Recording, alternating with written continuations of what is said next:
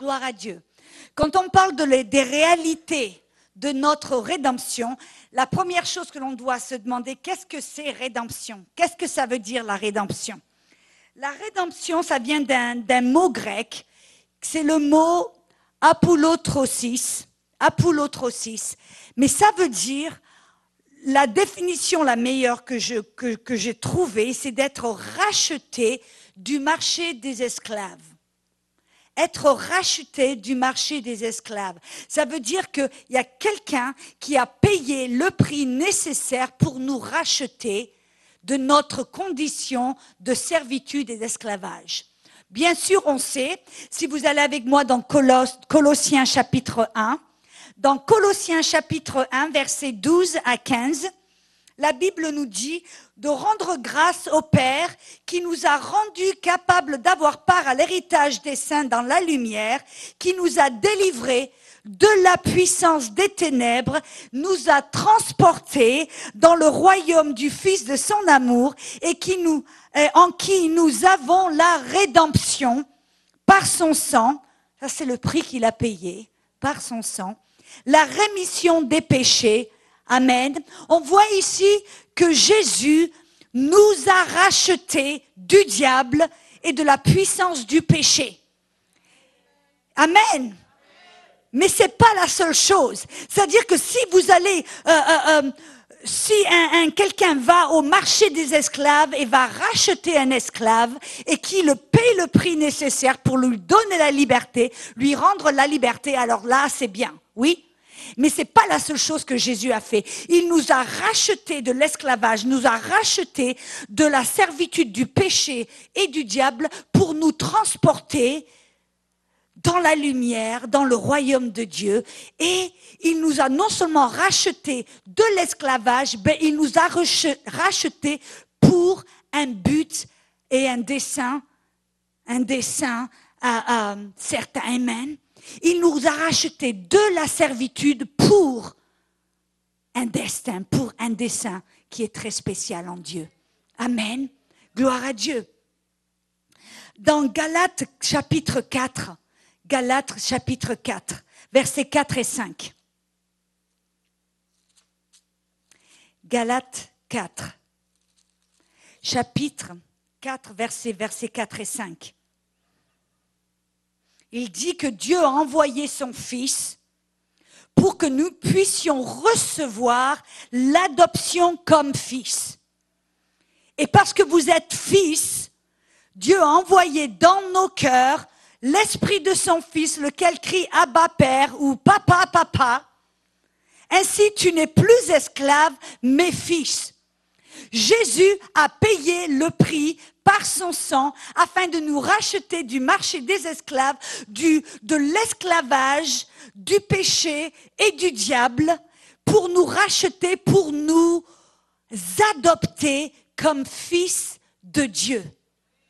Amen. Le, le dessein de Dieu, son but, c'était de nous, non seulement de nous enlever, de nous racheter de l'esclavage, du péché, de la domination du diable, mais pour nous remettre dans une position en tant que fils de Dieu. Vous vous rappelez au début, quand Adam, quand Dieu l'a créé, il a soufflé dans ses narines et après il l'a mis, il lui a dit, il a mis tout sous ses pieds. Il l'a couronné de gloire. Amen et d'honneur, il a tout mis, il lui a donné autorité, il lui a donné une position en tant que fils de Dieu. Amen.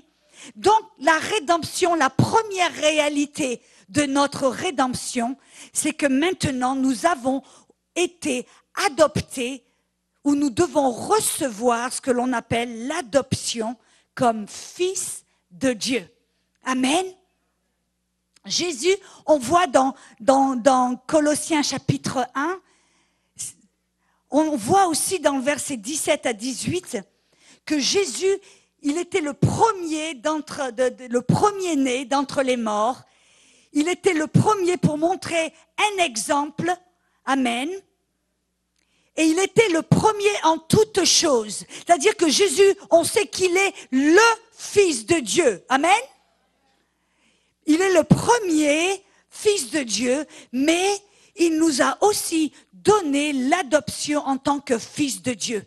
Dans Galates chapitre 3, verset 26, il nous, ça nous dit que nous sommes des fils de Dieu par la foi en Jésus-Christ.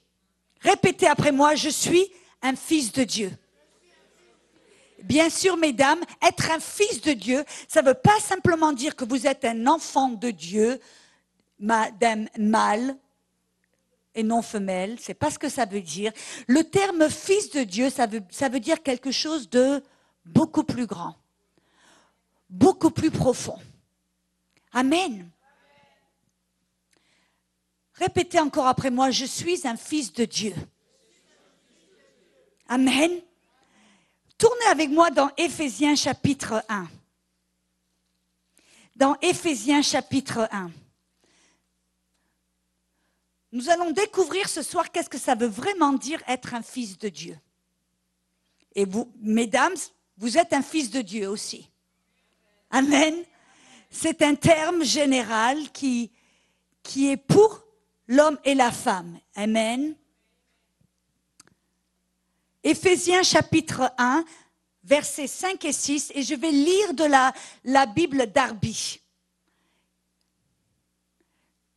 Nous ayant prédestinés pour nous adopter pour lui par Jésus-Christ, selon le bon plaisir de sa volonté, à la louange de la gloire de sa grâce, dans laquelle il nous a rendus agréables dans le bien-aimé. Vous avez remarqué, il dit que nous avons été prédestinés pour nous adopter pour lui par Jésus-Christ. Amen. Il y a un terme ici, l'adoption, être adopté comme fils de Dieu. Malheureusement, ici on voit euh, que parce qu'on est adopté en tant que fils de Dieu, Dieu nous a rendus agréables dans le bien-aimé. Le problème que l'on a dans le corps du Christ, c'est que la plupart des chrétiens ne savent pas qu'est-ce que c'est que d'être un fils de Dieu? Qu'est-ce que ça veut dire? La plupart des chrétiens ne se voient pas en tant que fils de Dieu, ils se voient en tant que serviteurs de Dieu ou comme un domestique. Quelle est la différence?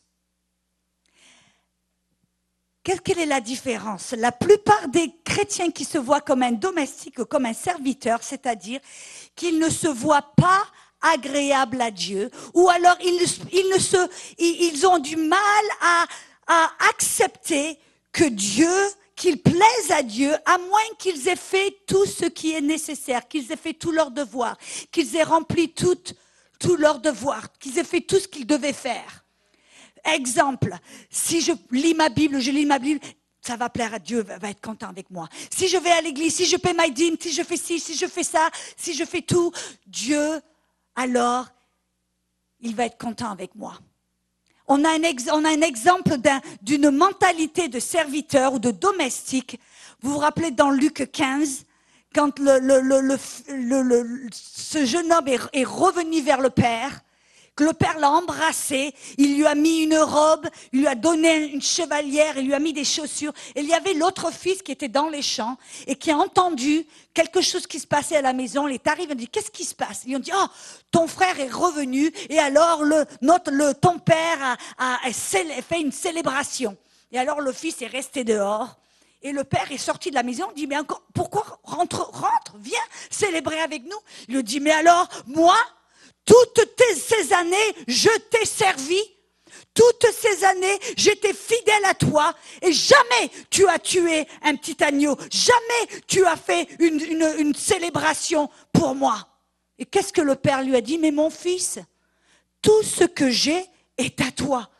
Mais là, on voit un fils qui ne se voyait pas comme un fils du père, mais il se voyait comme un domestique. Euh, j'ai travaillé pour toi. Toutes ces années, tu ne m'as jamais récompensé, tu ne m'as jamais donné quelque chose ou célébrer, faire une, célébration pour moi. Et le père dit, mais tu aurais pu te servir, tu aurais pu tuer un agneau, tu aurais pu avoir une célébration avec tes amis. Tout ce que j'ai est à toi. On voit ici la différence entre quelqu'un qui se voit en tant que domestique ou serviteur et quelqu'un qui est réellement un fils de Dieu. Amen. Voyez ce genre de chrétiens, ils aiment Dieu, ils sont fils, mais ils ne se voient pas comme fils de Dieu. C'est-à-dire que c'est un chrétien qui ne comprend pas qui il est et ce qui lui appartient en Jésus-Christ. C'est un chrétien qui, qui est motivé par les œuvres et non par sa position avec le Père. Amen. Alléluia.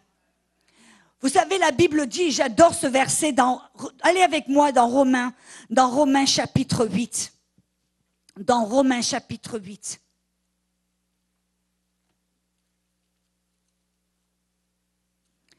Très souvent, je vois les, les, chrétiens, quand ils prient, ils prient Dieu, ouvre les fenêtres du ciel, Fais, fais, tomber ta puissance. Envoie un réveil. Dieu, envoie un réveil. Dieu fait quelque chose. Et on supplie Dieu. Mais vraiment, Dieu,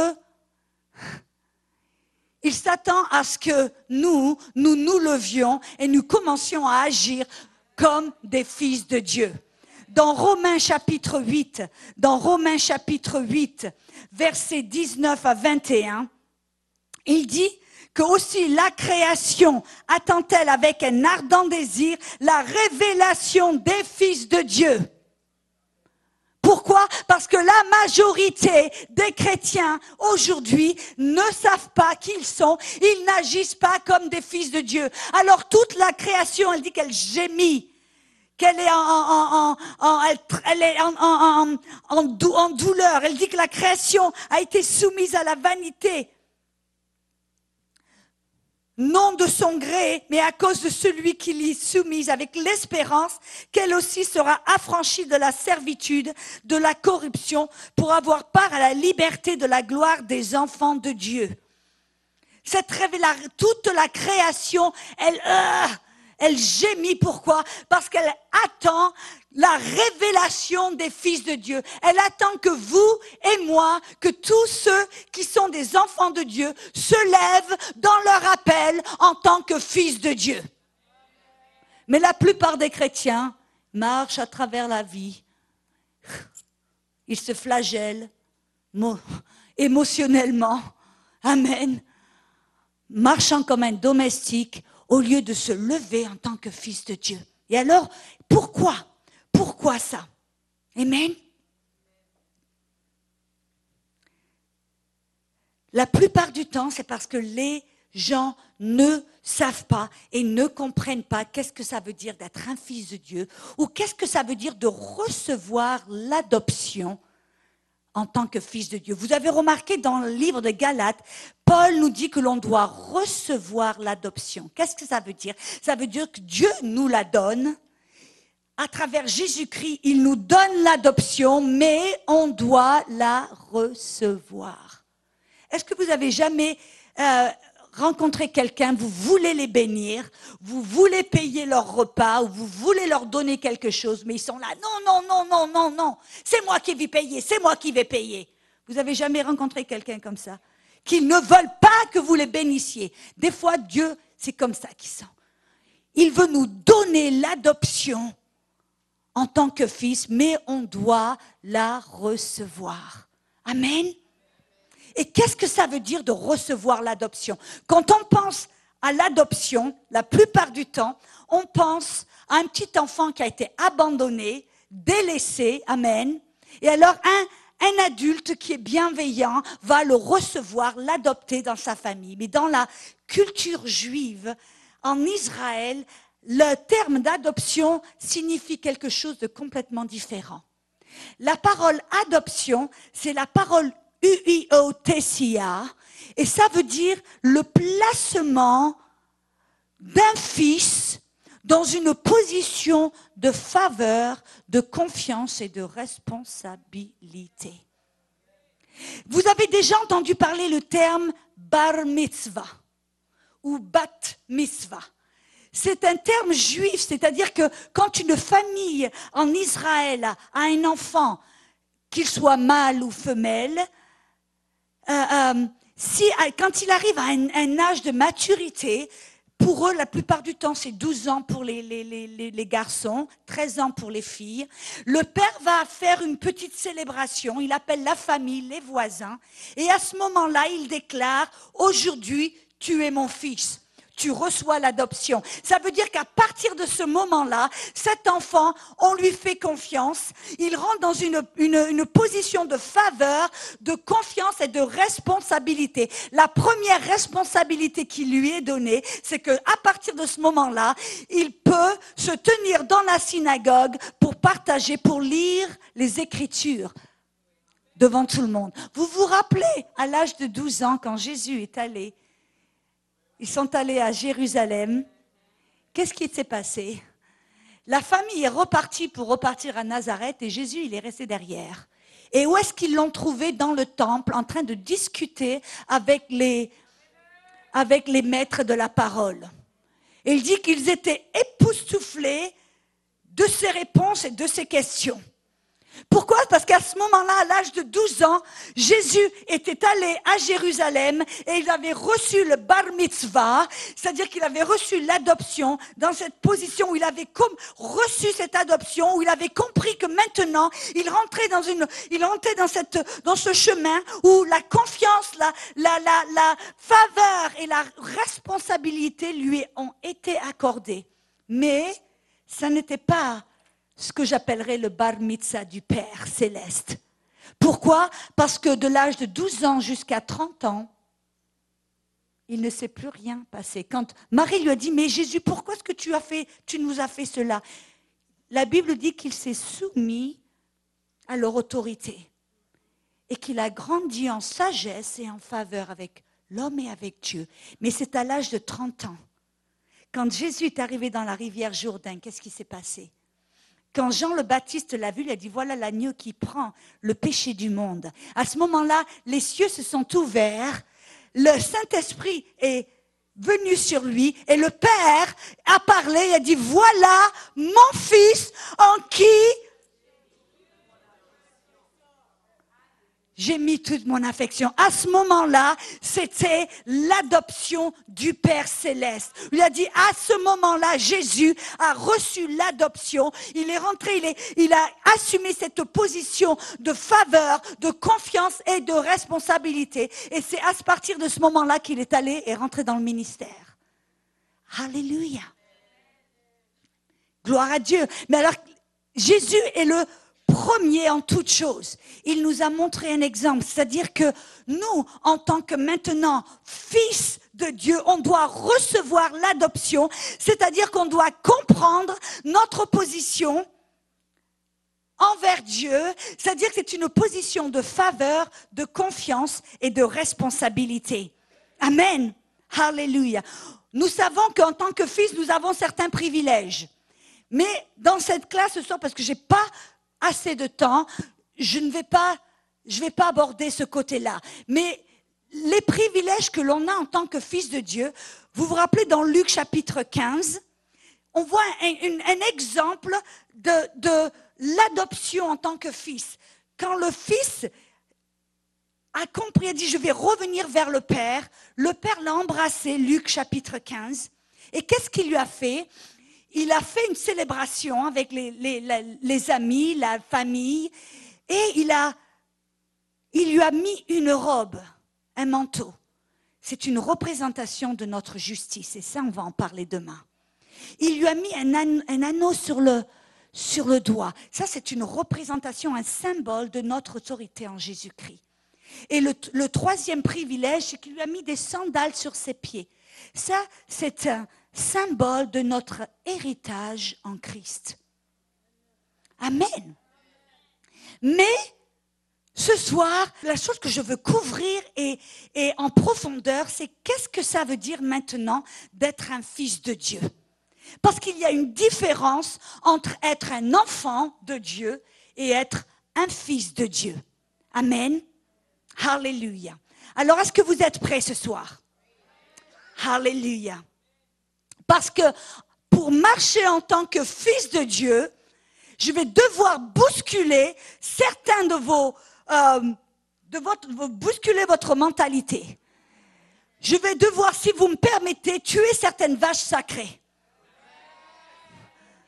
Amen.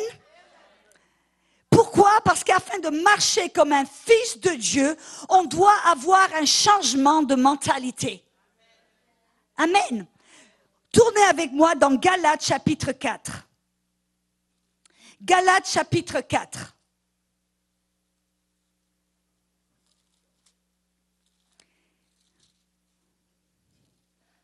Versets 1 à 7.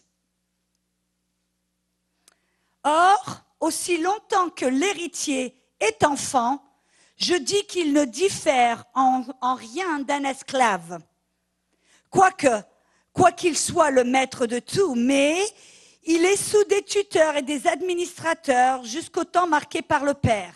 Nous aussi, de la même manière, lorsque nous étions enfants, nous étions sous l'esclavage des rudiments du monde.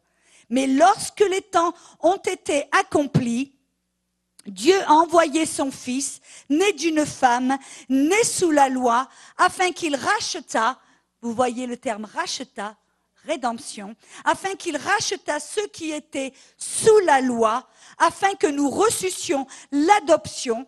Et parce que vous êtes fils, Dieu a envoyé dans vos cœurs l'esprit de son fils, lequel crie, Abba, Père, Papa, Papa.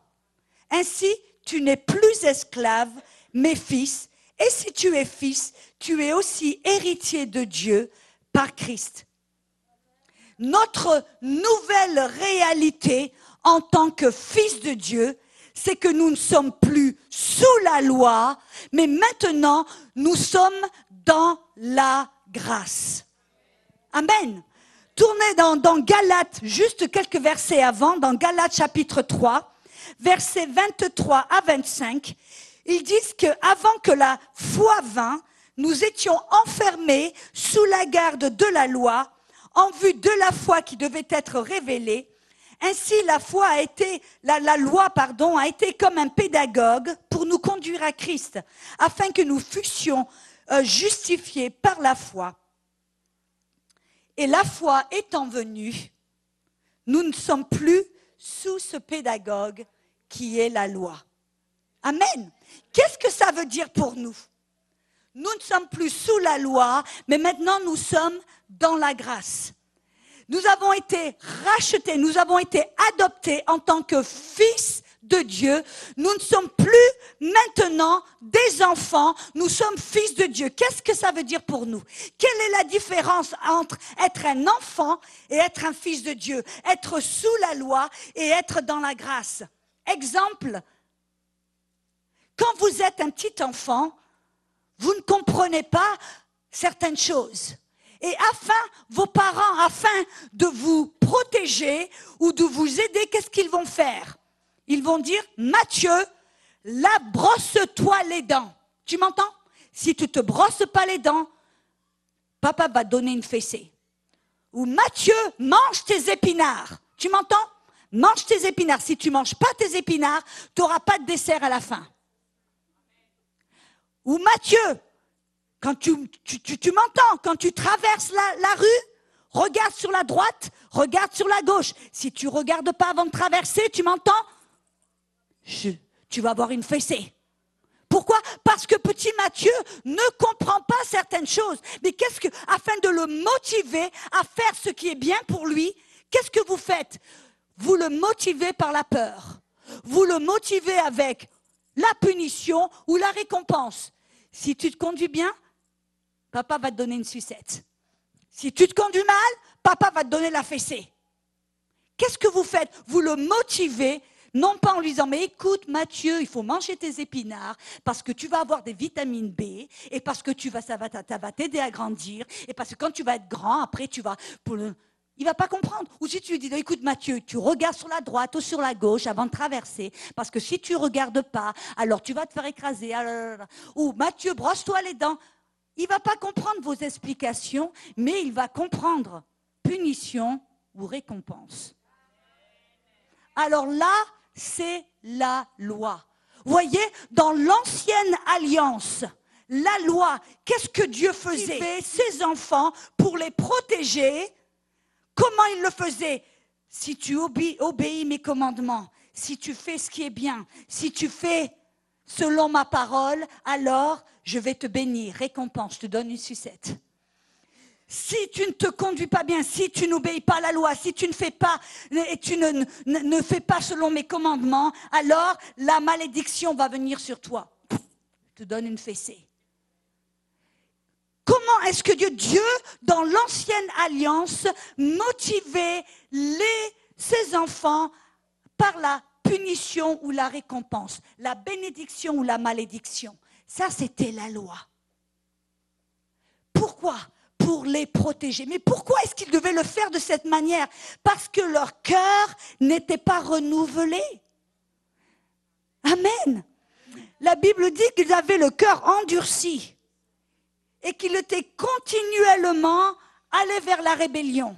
Alors la seule chose qu'ils pouvaient comprendre, c'était si tu agis bien, je te donne une sucette, la bénédiction. Si tu agis mal, la malédiction, je te donne une fessée, en fin de compte. Vous comprenez ce que je veux dire? Mais, maintenant, quand vous grandissez, quand vous devenez un adulte, est-ce que vous allez vous brosser les dents à l'âge de 30 ans en disant ah, Si je me brosse pas les dents, ma maman va me donner une fessée Non Vous allez vous brosser les dents, pourquoi?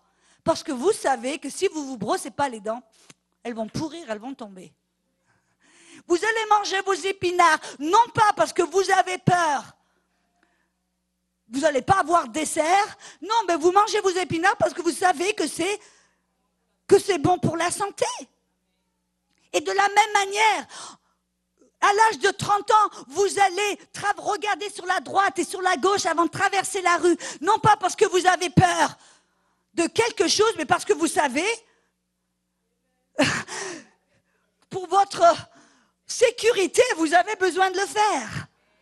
Mais alors, si par hasard, vous traversez la rue sans regarder à droite et à gauche, est-ce que tout d'un coup, vous arrivez à l'autre bout, vous dites, ah, quelque chose de mal qui va m'arriver, j'ai envie de fesser. Ça, c'est la différence entre la loi et la grâce. C'est-à-dire que sous la loi, Dieu, parce que leur cœur n'était pas renouvelé, Dieu devait les motiver par la peur, par la, punition ou la récompense. Mais alors, maintenant, nous ne sommes plus des enfants, nous avons été libérés de la loi, c'est-à-dire nous, nous, ne sommes plus maintenant motivés par la punition et par la récompense, nous sommes maintenant des fils de Dieu. Qu'est-ce que ça veut dire? Ça veut dire que maintenant, vous allez faire certaines choses, non par crainte d'être punis par Dieu ou... Vous comprenez ce que je veux dire? Mais parce que vous savez que maintenant, en tant que fils de Dieu, Dieu a changé votre cœur. Il vous a donné un nouveau cœur. Un cœur, et on va le voir plus tard, qui est à l'image de Dieu. Et maintenant, parce que votre cœur est changé, vous êtes un fils de Dieu, vous êtes maintenant dans une position de confiance. Dieu vous fait confiance. Il ne vous traite plus comme un petit enfant qui est motivé par la punition, la récompense. Dieu maintenant vous traite comme un adulte, comme un fils de Dieu. C'est-à-dire que maintenant, il vous fait confiance de prendre, le bon choix, de faire la bonne chose. Alléluia nous avons été, nous ne sommes plus sous la loi. Et il y a certains qui disent, ah, si on commence à toucher à la loi, alors on dit, Audrey, blasphémie. J'ai entendu quelqu'un qui dit, oh lapidé, oh lapidé, oh lapidé. Il y en a des fois des gens, quand on commence à parler de la loi, alors ils ont les pierres prêtes à nous lapider. Mais on a vu dans la parole qu'on a été libéré de la loi parce que maintenant Dieu ne veut pas nous motiver par la punition et la récompense. Maintenant, il nous a donné l'adoption en tant que fils de Dieu. C'est-à-dire que maintenant, il nous traite comme des adultes. C'est-à-dire que maintenant, il s'attend à ce que l'on fasse, qu'on prenne la bonne décision, que l'on fasse la bonne chose, non pas par crainte de punition ou, ou afin que l'on reçoive une bénédiction, mais non, non, non, Dieu, il nous fait confiance à faire ce qui est correct, ce qui est bon, parce que maintenant on utilise notre cerveau. Maintenant on comprend. Dieu a renouvelé notre cœur. Amen. Alléluia. Et pourquoi est-ce que Dieu ne veut pas maintenant nous motiver avec la loi? Pourquoi est-ce qu'il nous a libérés de la loi? Parce que la Bible nous dit dans 2 Corinthiens 3, dans 2 Corinthiens chapitre 3. Moi, je vois, des, gens, quand ils insistent et je dis non, on va toujours marcher par la loi. Alors je dis alors, si vous voulez marcher par la loi, alors si vos enfants rebellent après la deuxième fois ou la troisième fois, vous devez les lapider selon la loi. Amen. C'est ce que la loi. Si vous voulez observer la loi, alors vous devez observer toute la loi. Et la Bible dit que si on, brise la loi par un seul petit commandement, alors on est coupable de toute la loi. Mais j'ai remarqué que dans le corps du Christ, dans l'Église, on choisit un petit peu ce qui nous convient. On prend un petit peu ça, on va observer le sabbat, on va faire ci, on va faire ça, mais on ignore certaines. Jésus nous a libérés de tout la loi. Et pourquoi est-ce que maintenant il nous a mis dans cette position en tant que fils de Dieu? C'est-à-dire qu'il ne, il ne nous traite pas comme des petits-enfants qui sont motivés par la punition et la récompense, ce qui est la loi. La loi dit, si tu agis correctement, tu seras béni. Si tu agis mal et que tu n'obéis pas et que tu ne fais pas ce qui est correct, tu seras maudit. Punition, récompense. Récompense, punition. Ça, c'est la loi. C'est-à-dire que Dieu va agir envers nous selon nos actions, selon notre conduite. Mais pourquoi est-ce que Dieu maintenant, en Jésus-Christ, nous a libérés de la loi? Pourquoi? Vous êtes à 2 Corinthiens, chapitre 3. Amen. Versets 6 à 11. Il nous a aussi rendus capables d'être ministres de nouvelles alliances non de la lettre, mais de l'esprit, car la lettre tue, mais l'esprit vivifie. Or, si le ministère de la mort, vous vous rendez compte, il appelle la loi le ministère de la mort. Si le ministère de la mort, gravé avec des lettres sur des pierres, les dix commandements, Amen, a été glorieux au point que les fils d'Israël ne pouvaient fixer leur regard sur le visage de Moïse à cause de la gloire de son visage, bien que cette gloire fût passagère, combien le ministère de l'Esprit ne sera-t-il pas plus glorieux si le ministère de la condamnation, Paul appelle la loi le ministère de la condamnation, a été glorieux, le ministère de la justice est de beaucoup supérieur en gloire. Et nous, euh, et nous ce, ce rapport, ce qui a été glorieux, ce qui a été glorieux ne l'a point été à cause de cette gloire qui lui est supérieure. En effet, ce qui avait été passager, la loi, ce qui avait été passager a été glorieux. Ce qui est permanent, vous voyez une différence là? Ce qui est permanent est bien plus glorieux.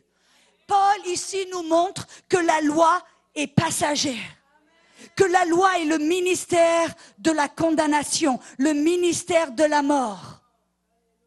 Mais il appelle maintenant cette nouvelle alliance le ministère de l'esprit et de la grâce. Pourquoi? Parce que la loi n'a jamais été mise en place par Dieu pour nous rendre justes. La loi a été mise en place pour nous condamner, pour nous montrer que l'on ne pouvait jamais être juste par nous-mêmes. Cette loi a été créée et amenée dans Galates chapitre 3, versets 19 à 24. La loi, son, son but était de nous conduire vers Christ pour nous accuser, pour nous rendre coupables, afin de nous montrer qu'on avait besoin d'un sauveur. Voici un petit exemple. Ça, c'est la loi en opération. Si, par exemple, j'ai entendu une petite illustration qui me plaît bien. Il y avait un monsieur qui avait des petits-enfants qui jouaient dans le jardin. Et tout d'un coup, il s'est dit, oh, je vais faire un petit, je vais faire un petit test. Il est allé, les enfants étaient dans le jardin, ils s'occupaient, ils, étaient, euh, ils, jouaient ensemble. Et il s'est aperçu que sur le côté, il y avait comme un petit, euh, un petit truc avec des fleurs. Il y avait comme un petit endroit avec plein de petites fleurs. Et alors, il est allé vers ses enfants, il a dit, OK les enfants, venez ici, écoutez-moi. Il dit, voyez ces petites fleurs-là? Alors, je vous interdis de les toucher. Vous m'entendez? Vous ne pouvez pas les toucher. Vous ne pouvez même pas aller près de les toucher, de faire quoi que ce soit. Vous les laissez tranquilles. Ces fleurs sont précieuses. Alors vous, vous m'entendez, vous les laissez tranquilles. Et après, il est rentré chez lui, il s'est caché derrière la fenêtre. Et jusqu'à présent, ces petits-enfants ne savaient même pas qu'il y avait ces fleurs. Ils s'en occupaient même pas. Mais tout d'un coup, quand il leur a été interdit de toucher les fleurs, qu'est-ce qui s'est passé? Tout d'un coup, ils sont tous allés vers les fleurs. Alors il y avait différentes réactions. Il y en avait un qui venait. Il y en avait d'autres qui avaient trop peur, alors ils regardaient, mais alors dans leurs yeux, ils avaient envie de le toucher. Mais ils ne pouvaient pas, ils regardaient à l'intérieur. Et il y en avait d'autres qui allaient. Ils crachaient sur les fleurs. Qu'est-ce que c'est ça? Ça, c'est la loi. Tu feras ce, ça, tu ne feras pas cela. Tu peux pas faire ceci, tu peux pas faire cela. Ça, c'est la loi. Vous avez déjà essayé de faire du régime? Tu peux pas avoir de chocolat, plus de gâteaux, plus de chocolat, plus de, de pommes frites. Tout d'un coup, qu'est-ce qui se passe? Oh, vous en avez envie, vous y pensez, vous... Ah, la première chose que vous voulez faire, c'est avoir du chocolat, avoir des frites, de la pizza et tout ça. Ça, c'est la loi. La loi n'a jamais été créée pour nous faire marcher droit. Regardez avec moi si vous, si vous me permettez. Dans 1 Corinthiens 15, 56, 1 Corinthiens 15, 56 dit que l'aiguillon de la mort, c'est le péché, et la puissance du péché, c'est la loi la loi a été mise en place pour, trois différentes raisons. Mais une des raisons principales, c'était pour nous accuser, pour nous montrer que nous pourrions jamais être justes par nous-mêmes, que nous devions avoir un sauveur et pour nous conduire vers Christ. La loi va vous faire mourir. La loi, c'est la force du péché. Amen. Dans 1 Tite, 1 chapitre 1, verset 9, verset 9, pardon, il dit que sachant bien que la loi n'est pas faite pour le juste, mais la loi est faite pour les méchants, les rebelles, les impies et les pécheurs. Si vous avez quelqu'un qui vient et qui dit Ah, mais moi, non, tout va bien, je suis une bonne personne, j'aime les gens, je suis bon, moi je vais aller au ciel sans problème. Dieu va peser mes bons et mes, mauvaises actions et moi je suis sûr que je suis une bonne personne, je vais y aller. C'est à ce moment-là que vous utilisez la loi. Ah, tu penses que tu es bon. Alors, est-ce que tu as jamais eu, euh, tu as dit un petit mensonge? Euh, Oui. Alors, selon la loi, la loi vous condamne, vous accuse, vous montre que vous ne pouvez pas être assez juste devant Dieu. Est-ce que tu as déjà eu une, mauvaise pensée, de, la passion pour une, autre femme? Euh, Oui. La loi vous accuse, vous condamne, vous fait mourir. Mais à ce moment-là, ça vous montre que vous ne pouvez pas être juste, que vous n'êtes pas assez bon en vous-même pour atteindre ce standard de perfection qui est Dieu, que vous avez besoin de Christ la loi n'a jamais été créée pour le juste. Le problème qu'on a aujourd'hui, c'est que dans l'Église, le chrétien essaie de marcher un pied dans la loi, un pied dans la grâce. Et ça ne peut pas marcher. C'est pour cela qu'il n'y a aucune puissance dans l'Église. Vous vous rappelez la parabole que Jésus a utilisée? Quand ils l'ont accusé parce qu'il, d'après eux, il avait violé le sabbat il avait dit, tu oh, tu te laves pas les mains, tu fais pas ceci, tes, tes, tes, disciples, Ils ont pris du blé, ils ont pris du blé dans le, le champ le jour du sabbat. Ils l'ont accusé de violer le sabbat. Et alors, qu'est-ce que Jésus a dit? Il a dit, mais vous ne pouvez pas mettre du nouveau vin dans des vieilles outres. Qu'est-ce que ça voulait dire? Il a dit, parce que si vous essayez de mettre du nouveau vin, qui est un symbole de la grâce, de la nouvelle alliance, que vous essayez de la mettre dans la loi, qui est l'ancienne alliance, alors dit, vous allez tout détruire. Amen. Et ça, c'est le problème. C'est pour cela que je veux appuyer sur ce... Parce que c'est le problème qu'on a dans l'Église aujourd'hui. C'est que la plupart des chrétiens ne savent pas qui ils sont. Ils ne savent pas qu'ils sont des fils de Dieu et qu'ils ne sont plus sous la loi, qu'ils ont été libérés de la loi. Et alors, qu'est-ce qu'ils essayent de faire? Ils essayent de plaire à Dieu. Ils essayent d'atteindre, de, de devenir justes par leurs propres œuvres. Ils se disent, si je vais à l'Église, si je paie mes dîmes, si je fais ci, si je fais ça, alors Dieu va me bénir. Qu'est-ce que c'est ça? Ça, c'est la loi. Mais en tant que fils de Dieu, on sait que Dieu en Christ nous a donné l'adoption en tant que fils et il nous a rendus agréables à lui-même en Jésus-Christ. Ce verset rendu agréable, c'est le, mot en grec charito. C'est les mêmes paroles que l'ange Gabriel a annoncées à Marie quand il lui a dit, Ô toi Marie, sur qui Dieu a mis toute sa faveur. C'est la même parole. C'est-à-dire que, en tant que fils de Dieu, maintenant Dieu a mis sur nous toute sa faveur. Et que maintenant, il ne va pas te traiter comme un petit enfant. Si tu fais ça, je te donne une fessée. Je ne vais pas pouvoir te bénir si tu tu te conduis pas bien, si tu lis pas ta Bible, un, un, je vais pas te bénir. Si tu vas pas à l'église, alors, mais alors, messieurs, mesdames, je vous demande, est-ce que parce que maintenant nous ne sommes pas sous la loi, mais dans la grâce, que ça veut dire qu'on lit plus notre Bible? Est-ce que ça veut dire que maintenant on donne plus notre dîme? Est-ce que ça veut dire que maintenant on ne fait plus certaines choses, on se brosse plus les dents. Oh, parce que maintenant je suis adulte, il n'y a pas ma mère va pas me donner de fessée, alors moi je me brosse plus les dents. Vous ne le feriez pas, non? Si vous êtes adulte, que vous utilisez votre cerveau pour autre chose que mettre un chapeau, alors vous allez utiliser vos méninges et vous dire, ah ben moi je vais me brosser les dents, je vais faire certaines choses, non pas parce que j'ai peur d'une répercussion, mais parce que je sais que ce qu'il faut que je fasse, c'est la marche pour, pour moi-même. Je vais me brosser les dents parce que je veux pas qu'elles soient pourries. Je vais manger mes épinards parce que je veux être en bonne santé. Je vais lire ma Bible parce que je sais que ça va me nourrir spirituellement. Je vais donner mes dîmes, non pas parce que j'ai peur que Dieu va me maudire. Non, non, non. Mais je vais donner mes dîmes parce que je sais que je vais exercer ma foi afin de pouvoir recevoir une semence. Amen. Alléluia. En tant que fils de Dieu, on doit maintenant savoir que nous, sommes dans une position de confiance. Dieu nous fait confiance.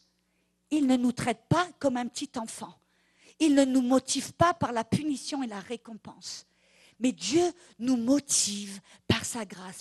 Il nous fait confiance. Il nous a mis dans cette position de confiance et responsabilité. Ça veut dire que nous maintenant, en tant qu'adultes, en tant que fils de Dieu, on a une responsabilité de faire ce qui est correct pour notre propre avantage et bénéfice. Amen.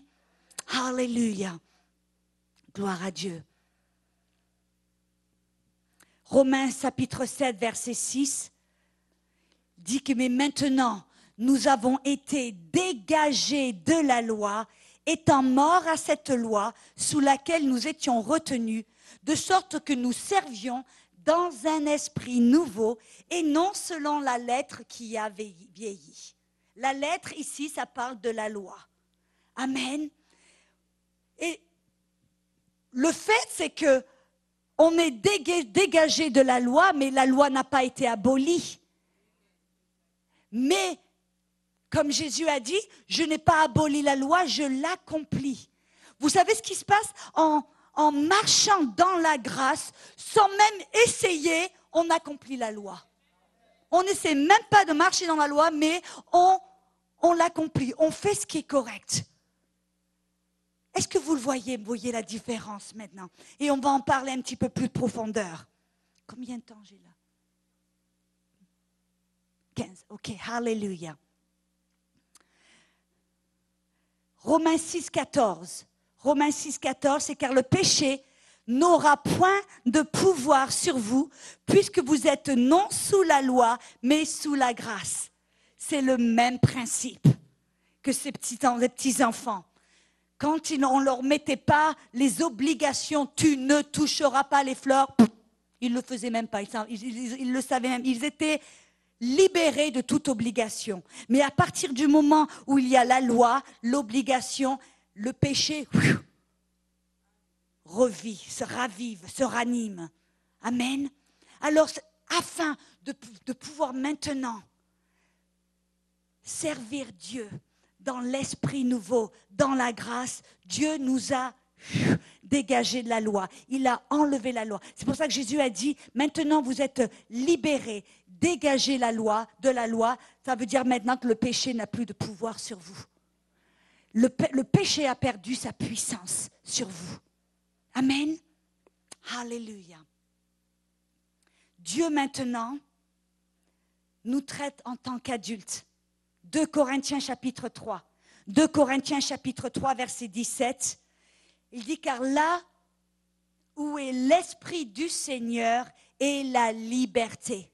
Voyez cette nouvelle alliance en Jésus-Christ en tant que fils de Dieu, ça veut dire que maintenant Dieu vous a libéré de la loi il vous traite comme un adulte, il vous fait confiance, il vous a donné cette responsabilité de maintenant marcher en toute liberté. Répétez après moi, je peux maintenant marcher en toute liberté.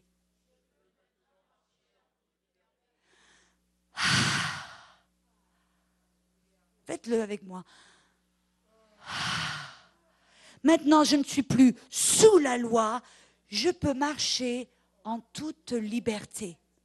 Mais regardez avec moi un petit peu plus loin dans qu'est-ce que ça veut dire de marcher en toute liberté? 1 Corinthiens 6. 1 Corinthiens 6.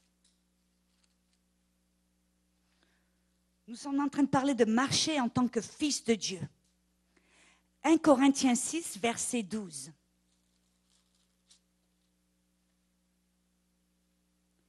Tout m'est permis Répétez après moi. Tout m'est permis.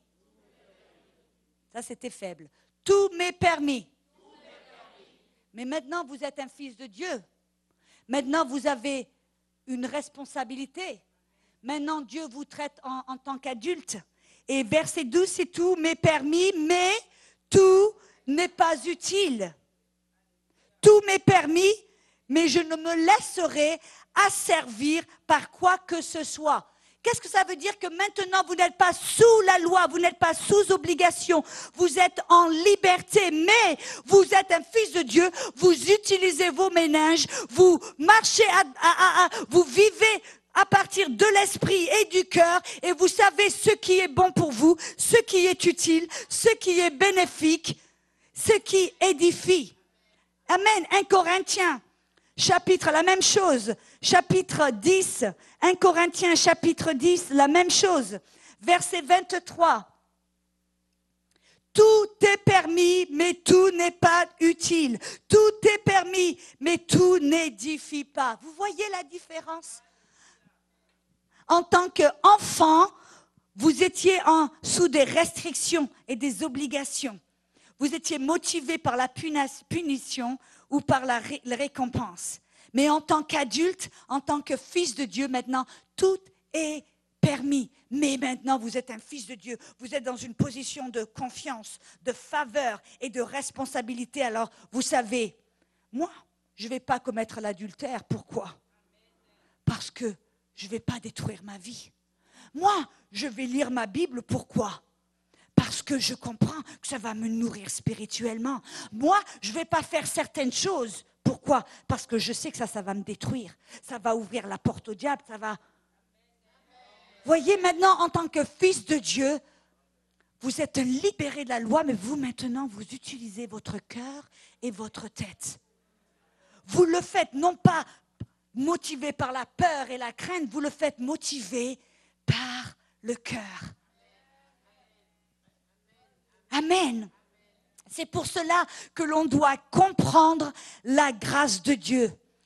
Allez avec moi dans Colossiens chapitre 1. Colossiens chapitre 1.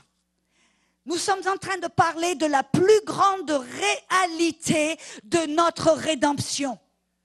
Parce que on sait que nous avons été rachetés du péché, rachetés du diable, mais la plupart des chrétiens, ils marchent toujours comme s'ils étaient assujettis au diable, au péché et à la loi. Amen. Mais on doit comprendre que notre plus grande réalité maintenant, nous ne sommes plus des petits-enfants motivés par la peur, motivés par la peur de la punition, du châtiment, ou motivés par la récompense. Non, non, non, maintenant nous sommes des fils de Dieu. Maintenant Dieu me fait confiance. Dieu maintenant m'a mis dans cette position de responsabilité où maintenant je vais choisir ce qui, est, bon pour moi, ce qui est bon pour le royaume de Dieu, ce qui est bon pour les autres. Parce que maintenant mon cœur est renouvelé. Maintenant Dieu a mis son esprit dans mon cœur. Amen, en moi. Colossiens chapitre 1, verset 6 il parle là de l'évangile. Et il dit que l'évangile est au milieu de vous et dans le monde entier. Et cet évangile va porter des fruits et va grandissant, comme c'est aussi le cas parmi vous, depuis le jour où vous avez entendu et connu la grâce de Dieu. Vous savez, mes amis, vous allez commencer, votre vie va commencer à changer et à porter des fruits dans le royaume de Dieu quand vous commencez à comprendre et à marcher dans la grâce de Dieu. Et alors, qu'est-ce que c'est la grâce de Dieu? La grâce de Dieu, c'est tout ce que Dieu a et est. C'est la faveur de Dieu et l'amour de Dieu sur nous, un amour et une faveur qui n'est pas méritée, pour laquelle on ne peut pas euh, ne peut pas mériter ou recevoir par nos propres œuvres. C'est quelque chose qui nous a donné la faveur et l'amour de Dieu. C'est l'acceptation et l'approbation de Dieu. Dieu nous accepte, Dieu nous, nous aime, indépendamment de notre conduite et notre performance. Ah la plupart des chrétiens, ça, ils se disent, mais ça, c'est trop beau pour être vrai. Alors ça, c'est l'évangile. Vous savez ce que la parole évangile veut vraiment dire? Ça veut dire la bonne nouvelle, ça veut dire c'est trop beau pour être vrai nouvelle. C'est-à-dire que c'est tellement beau que vous devez vous pincer en vous disant est-ce que c'est vrai? C'est trop beau pour être vrai. Alors là, c'est l'évangile. C'est-à-dire que Dieu nous a donné sa grâce, sa faveur, son acceptance, son approbation, son amour, indépendamment de ce que l'on fait. Amen. Indépendamment de notre performance, de notre conduite. La grâce de Dieu, c'est l'attitude de Dieu envers nous. C'est-à-dire c'est une attitude bienveillante, qui est généreuse, qui est disposée à nous bénir, à nous faire euh, nous donner du succès, à nous, nous, nous donner le meilleur, à nous aider. C'est son attitude de bienveillance envers nous. Amen. Et la grâce de Dieu, c'est aussi son habilité divine de faire ce que l'on ne pourrait pas faire dans le naturel, naturellement. C'est ça la grâce de Dieu.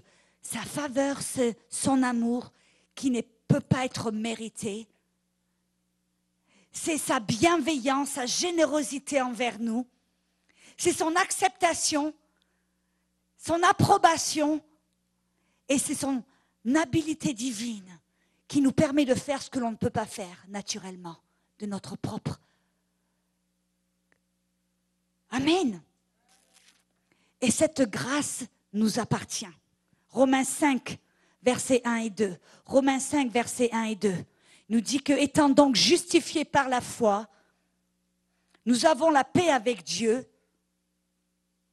par notre Seigneur Jésus-Christ, à qui nous devons d'avoir eu par la foi accès à cette grâce dans laquelle nous demeurons fermes.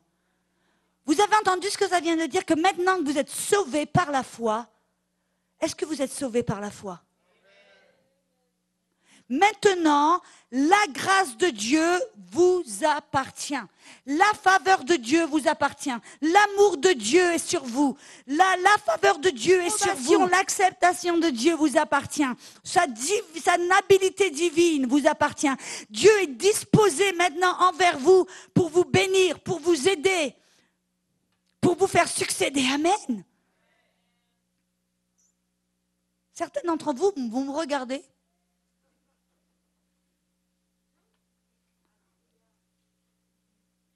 Alléluia.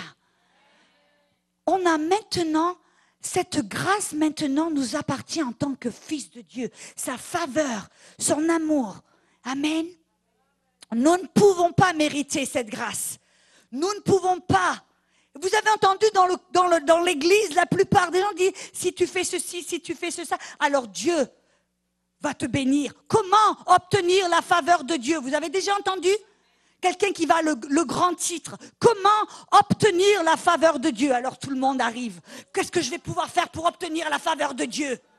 Bonne nouvelle, si vous êtes fils de Dieu, la faveur de Dieu vous appartient. Indépendamment de votre performance, de votre conduite.